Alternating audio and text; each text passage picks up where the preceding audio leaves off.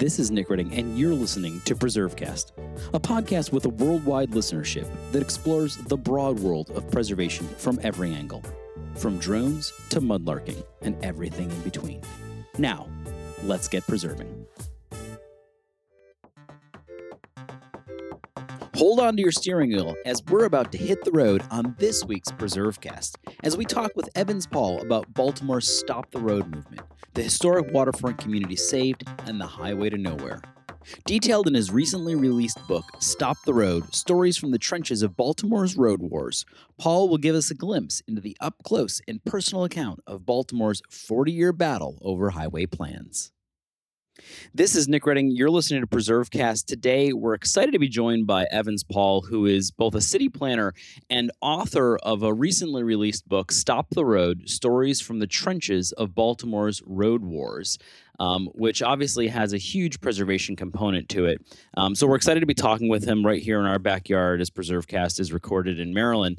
Um, so Evans, let's let's talk a little bit about sort of your path into all of this kind of work. Where'd you grow up and how does one become a city planner? And, and then we'll get into the road book. But let's talk about your day job here first. Okay, cool, sure.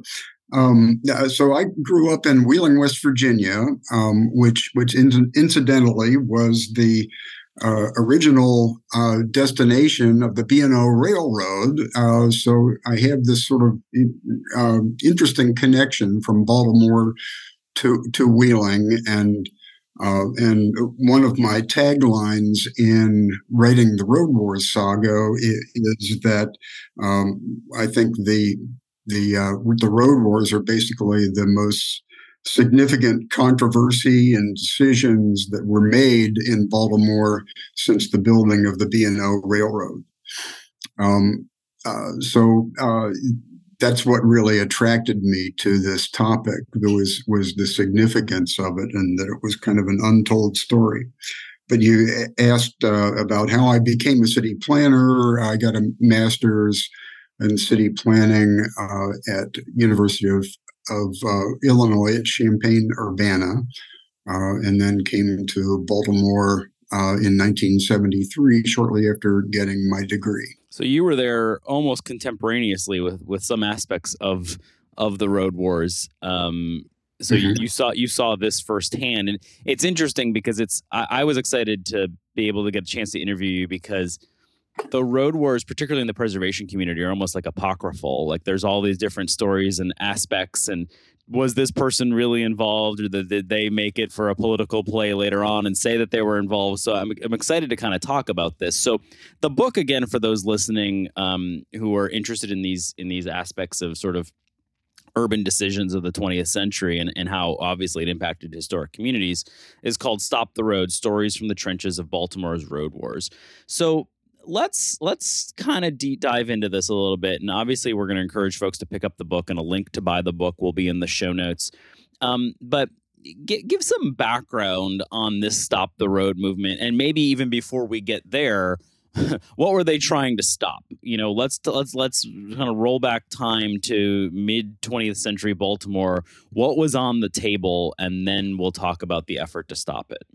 Okay, all right. So uh, there were three highway plans uh, for for Baltimore: uh, I ninety five coming in from the southwest, I seventy coming in through the west, and I eighty three being extended from its current location where it uh, where it leaves off at Fayette Street and is supposed to be extended through what's now Inner Harbor East, uh, then Fells Point and Canton.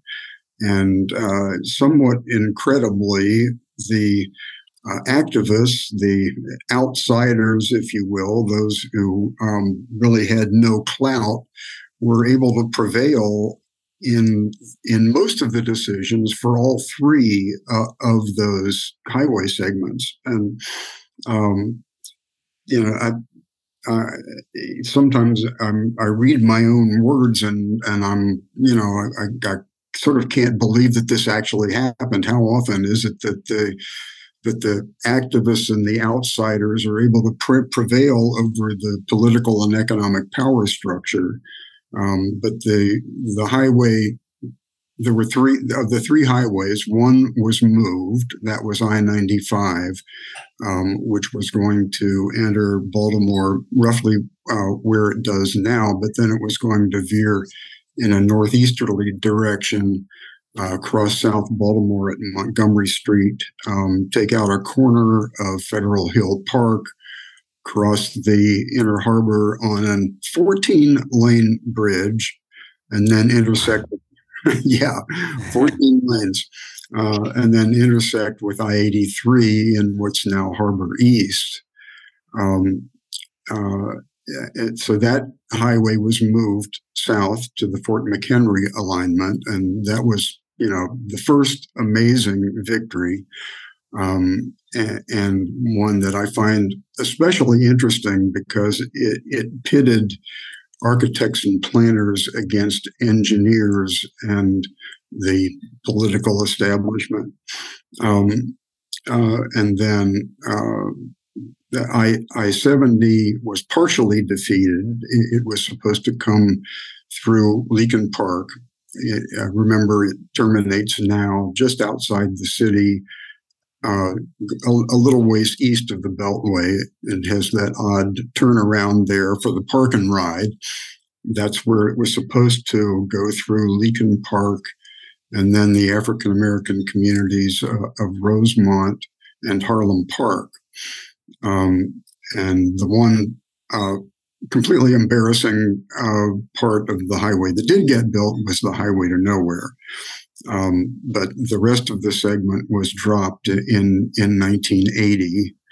And then uh, the third highway that was defeated was uh, I 83, the extension through uh, southeast Baltimore, what's now Harbor East, Fells Point, and Canton. Um, um so, uh, kind of going three for three against the political power structure. I, I was really attracted to telling that story, uh, and and it led me to to uh, so many interesting people and and so many interesting stories that um, that that's that became the core of the Road Wars book. So, uh, for people listening around the country, um, you know that maybe they pull out a map, they look at seeing the roads that you talked about and, and how they how are they stopped, and there's the nuts and bolts of that and how it impacts Baltimore. But in a broader sense, how how did they win, right? And I know that that's a big question, and that's what the book gets into. But in so many communities, they were just steamrolled, bulldozed literally over and just couldn't stop them. Even in communities here in Maryland. I mean, you look at like Cumberland, Maryland on a small scale where the road goes right through downtown. Um, mm-hmm. How, and there's so many examples, obviously, across the country of this. How were they successful where others failed? What is there a secret sauce to what was happening in Baltimore? um, well, uh, I, I, I think it all kind of came together in about 1966 and 67. Uh, up up until that time, uh, the highway opponents were primarily in neighborhood organizations trying to protect their own turf. And around 1966 and 67, organizations uh, started to be formed for the express purpose of fighting the, the highways. Um, uh, the first was the Relocation Action Movement, which was a coalition of African American organizations on the west side.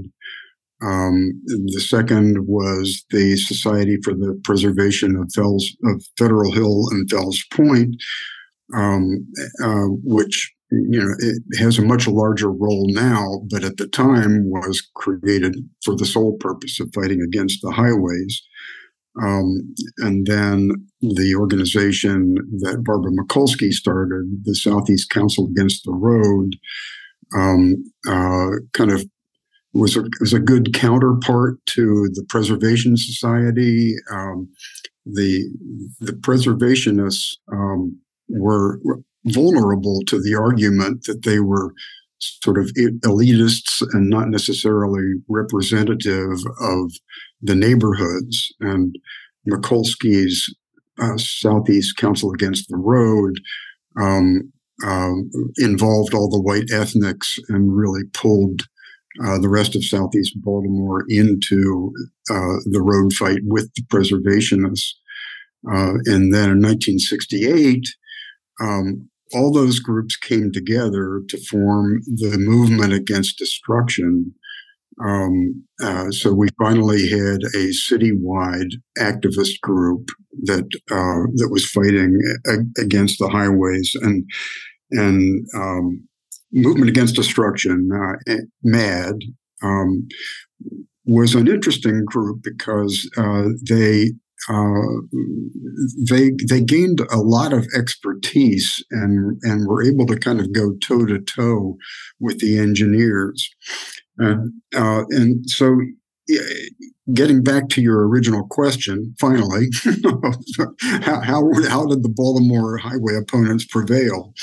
Um, uh, I I think it was because uh, they threw between all these organizations they threw so many obstacles at at the highways uh, and and the highway planners were forced to accommodate uh, very expensive uh, changes to the highway system, which later proved to be beyond the city's ability to to finance. Um, uh, so they were able to engineer delay after delay, um, and uh, and then all these changes and and the delays uh, factored in it, it very prominently because uh, because time is money, and in the late in from the mid to late 1970s, that was a very uh, uh, that was a time of very high interest rates and very high inflation. So, uh, highway cost estimates that were made in 1974 were sometimes doubling and tripling four years later. Uh, so, all those delays um, were part of the key to why the highway system became too expensive for the city to afford it's interesting because there's so many parallels and i mean obviously we're talking here in maryland there's people listening all across the country but you know in in maryland we're still there are still highway fights. There's a highway fight going on right now um, on the washington d.c beltway that's going to impact historic resources and african american cemeteries and there's a fight. And what, think about the parallels too. We're in a period of increasing interest rates and high inflation and you know delaying these decisions could end up stymieing the expansion. So, kind of looking at the playbook of what happened in Baltimore can be helpful for people who are trying to stop, you know, misguided uh, road expansions and things like that. I'm curious as a as a city planner, um, did the did this movement and you know you you mentioned you came to Baltimore in 73 did how did you perceive what was going on at the time? And have had had your opinions of it changed over time? Did you think it was the right thing at the time? I mean i'm, I'm asking you to kind of be introspective here but at the time were you like no this is good for baltimore uh, but now i mean how did how did you as a city planner evolve along with this? Yeah okay. So uh, so, if I could back up a, a little bit on that question. Um, so, I, I, came out of uh, planning school in 1973, and in the late 1960s and 1970s, early 1970s, there was an upheaval in city planning uh, that paralleled the upheavals that were affecting pretty much every other segment of society. Um, and in city planning, um, uh, there was a lot of questioning of the, our role in serving the interests of the of those who were already in power, and whether there were many disenfranchised communities that were kind of being left out of that. Um, and uh, prominent in in that reconsideration of what our role is was uh, a, a, kind of new theory of advocacy planning. Now, I, I was not a, an advocate planner, planner, if you will. Um, I was a generalist planner, and um, and and I did have uh, you know very strong feelings uh, uh, that city planning needs to be more responsive to uh, those who have largely been left out of the process in, in the past. Um, but my job um, was, you know, be really a conventional planning job. I was I was not involved in the highway battles directly.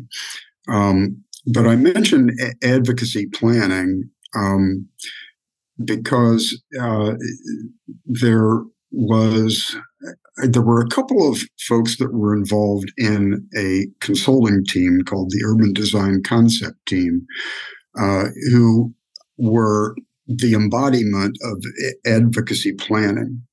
And um, uh, one of the stories that I um, the, my jaw still drops open when I read when I read my own words is the manner in which the urban design concept team um, worked actively against the interests the interests of their clients. Um, their clients, the the city state oversight team, the interstate division of Baltimore City, and the state uh, roads commission. Um, were all in favor of that highway that would have gone through Federal Hill, Montgomery Street, across the Inner Harbor Bridge, uh, and and and then the intersection uh, at at uh, I eighty three with the Harbor East, and um, uh, and the manner in which they got that decision changed is just the most amazing uh, example of of a consulting team actively working against the interests of their clients that, that I have ever experienced or read about or uh, uh, or heard about. Um, and part of that relates to a guy named Stu Bryant, uh, who was um, a, a, product of UC Berkeley and was active in the free speech movement. Um, so he had a, a, very liberal left point of view.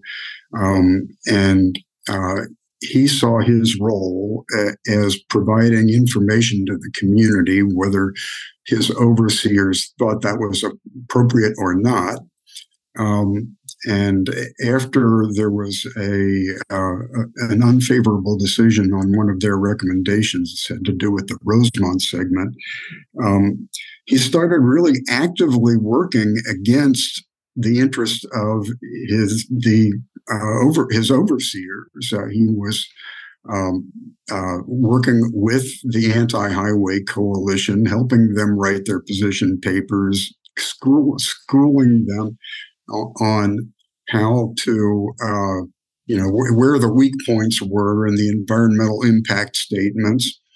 Um, and he got fired or re- reassigned several different times, but then he was he was always brought back because it was an, a public embarrassment, and and he had a constituency in these communities who had gotten used to uh, getting information that they were not supposed to get.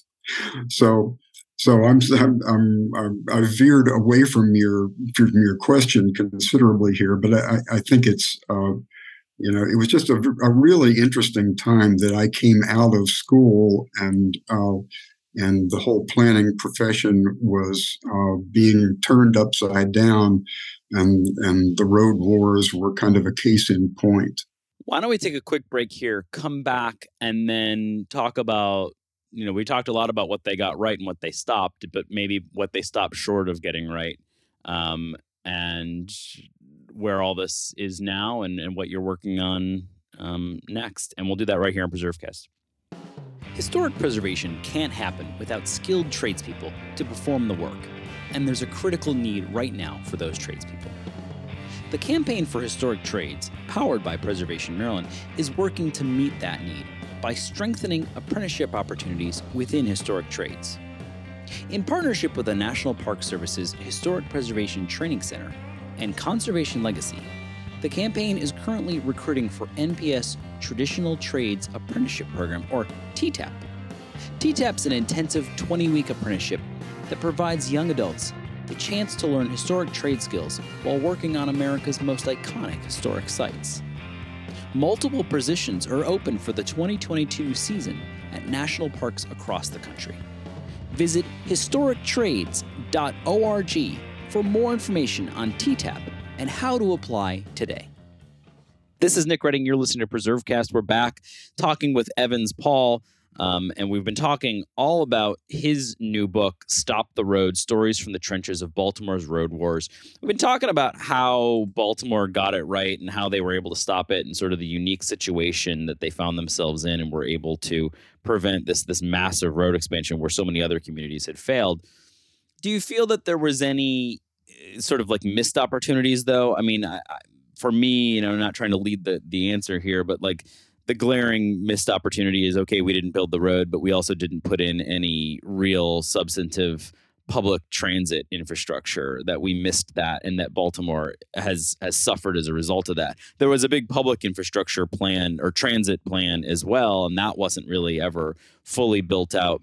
What happened there was it because the effort really was more stopping things it was harder to get them to build that did that not come along because of the the road not coming? What what, what happened with transit? Well eh, well this this really gets to uh, mayor william donald schaefer's blind spot. Uh, schaefer um, was the, the the top advocate uh, for the highway system going back to his role in city council and then a city council president. And then when he, when he was elected mayor in 1972, uh, he saw his job as to get the highways built. Um, and, uh, and, and everyone who was standing in the way of that was his opponent and, uh, and they kind of worked and, and, he regarded them as his enemies, and he, he did a lot to denigrate the leaders of the anti-highway coalition. Um, but uh, uh, Schaefer, starting starting in 1973, uh, in 1973, Congress uh, adopted amendments to what's called the Highway Trust Fund to allow cities to use highway funds for transit instead. And uh, just to our south in Washington D.C., that's exactly what they did. They they shifted a billion dollars uh, from building highways to uh, building their metro system, and uh, it was a huge boost to the metro system. Of course, the metro system needed more than one billion, but that was uh, um, that was a huge change for them. Um, by comparison, Baltimore, because Schaefer was, you know, lock, stock, and barrel all in for the highways, uh, Schaefer would not entertain any discussion of shifting those funds to, to transit. So none. I mean, he wouldn't entertain shifting any of it. Uh, no, not until it became apparent in 1980 that he, he couldn't afford the highways.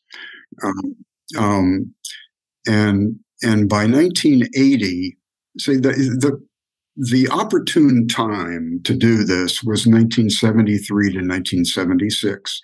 That's the time when we had the gas crisis, the oil, the, the, the oil crisis, um, and uh, you know everyone was really focused on mass transit as uh, an alternative to highways. Um, the the highway trust had been broken, allowed cities to shift funds to transit. Um, uh, in 1976, that legislation was changed to allow cities to shift funds not only to transit but also to local streets. So uh, so, and then uh, in 1980 and in 1980 to 83, when the city did finally trade in their highway dollars, uh, by by then um, the city had neglected its streets for a decade, and the streets were falling apart, and neighborhoods were clamoring clamoring for the streets to be resurfaced much more than than for mass transit. We did end up shifting. Uh, I believe it was around 300 million to transit, but that was 300 million of 1.1 billion. So it was uh, a whole lot less than what, for example, Washington uh, did in a parallel situation in 1976. Um, so, in a way, does the the road war, the fight over it, and the insistence of leaders like Schaefer to go in that direction is the one of the direct results of that the challenging public transportation system that we have because they because they were so unwilling to shift that money they kind of left it on the table hoping they'd build these roads and then by the time they couldn't build them then they couldn't build transit either. Yeah by that by then well the and inflation had had had uh, kind of ruined the the uh, the ability of the city to finance a good subway system. Um, um, but uh, the, um, the the metro system was just kind of given lip service by by Schaefer and by the, the state. You know, there was an adopted plan, but there wasn't much money going into it. And then, and then, yeah, as as I said, when they finally made the decisions on what to do with the highway funds, it kind of got sprinkled all around. Uh, it even went to uh, Interstate 68, which at the time was called the National Freeway. Um, and uh, there's a whole interesting story behind that because it factors into Schaefer running for governor in uh, in 1986. Yeah, and we're still building roads to nowhere. There's a I don't know if you're familiar with the U.S. Route 219, a road that goes from Cumberland north that the state has spent a significant amount of money on, and it connects basically to nothing. So we we still like building roads. There's there's something something great about road building, um, and it's you know something that the preservation community obviously has to pay attention to because it, it's so intrinsically connected to historic resources both above and below ground.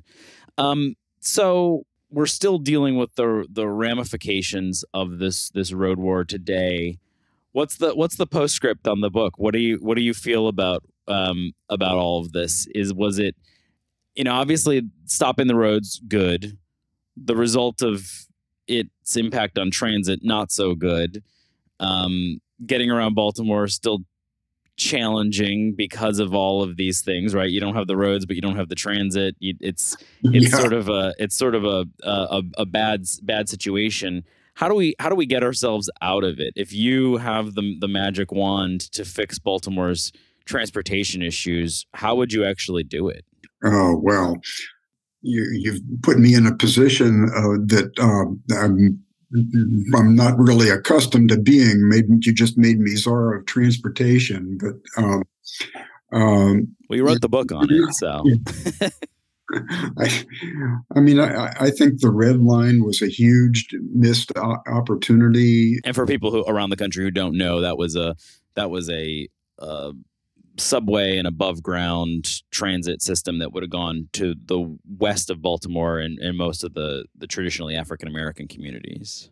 If if Schaefer would have been open minded to shifting highway funds to transit back in 1973 to 1976, um, they there could have been a um, a really good uh, early version of the red line. Remember the the two highway alignments that were dropped were I-70 through West Baltimore and I-80 through through, through through Southeast Baltimore, which roughly followed the same corridor as the later right. proposal for the red line.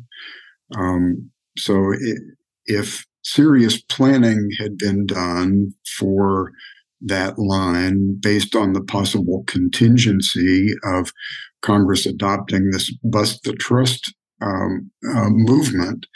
Um, uh, an early version of the red line uh, could have been the trade in for the dropped highway funds.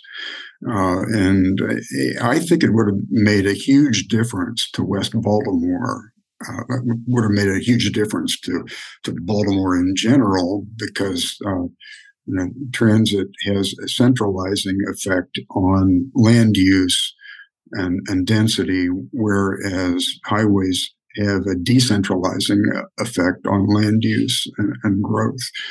Um, but in, in West Baltimore, in particular, um, uh, one of the things that one of the things that is really lacking is transportation to suburban jobs. So, right. uh, um, I mean, the transport a, a, good transit system would have bolstered downtown Baltimore as a job center, um, but uh, that probably wouldn't have stopped the decentralization of jobs to the to the suburbs. Um, and uh, there are huge uh, obstacles to people getting uh, from these inner city neighborhoods like West Baltimore, um, Harlem Park, and so on, uh, to those suburban job centers. And and if an early version of the Red Line were built, uh, a, a, lot of that problem could have been solved with access to Woodlawn on the west side and and on the east side over toward the industrial centers, um, and then linking up with the later built the uh, later built um, North Central line therefore uh, providing access to Hunt, the Hunt Valley Job Center and the Airport Job Center. Um, uh, you know, I, I, think it could have been a huge difference maker for, for West Baltimore. So, I mean, I think for the preservationists listening, the, the value in this conversation is sort of thinking through. I mean, obviously, these transportation projects not only would have benefited the communities, but obviously also, I mean, there's rich historic fabric all throughout those areas um, that have a better chance of being invested in, taken care of, restored if their people can get in and out of those communities and and the the transportation desert that it is um, directly impacts those historic resources. So fascinating conversation and it's also interesting as a Marylander and there's so much uh, you know worship of William Donald Schaefer to hear um, you know obviously there's there's some a lot of important counterpoints to that, but this is one that doesn't come up as much, um, and I think um, is important to remember as people kind of think about his legacy as as both mayor and, and governor. Um, what are you working on next? Uh, what what's the what's the next story you're going to tell? oh well, uh, when I when I retired in I don't know roughly my uh, 2017 2018 and my business kind of ebbed ebbed away and I started writing the book uh, it didn't seem like much of a retirement because I shifted right from uh, working full time to writing full time um, uh, so now I'm going to, uh, you know, kind of really retire, and uh, I've got one grandson and three kids, and and uh, uh, you know, I do all those things, uh, do some traveling, um, you know, may, maybe write a baseball blog. I, I, I don't I don't know that there's anything else that I'm going to be doing in the city planning area. Well, we'll keep an eye out in case you are, and we will um, put a link in the show notes to the book so that people can pick it up. Um, definitely a good read for anybody interested in preservation and uh, community planning and advocacy and how you stop bad ideas and how that all plays out in a community um, as diverse and complicated and beautiful as Baltimore. Um, thanks for joining us today, Evans. It was great to have you. Okay, thank you so much. Thanks for listening to PreserveCast. To dig deeper into this episode's story, head over to preservecast.org for show notes and our collection of previous episodes. Don't forget to engage with this podcast by subscribing, commenting, and leaving a review. Follow along on Instagram, Twitter, and Facebook at PreserveCast for even more. PreserveCast is currently recorded in Walkersville, Maryland, and sponsored by the 1772 Foundation and powered by Preservation Maryland. Thanks for listening and keep on preserving.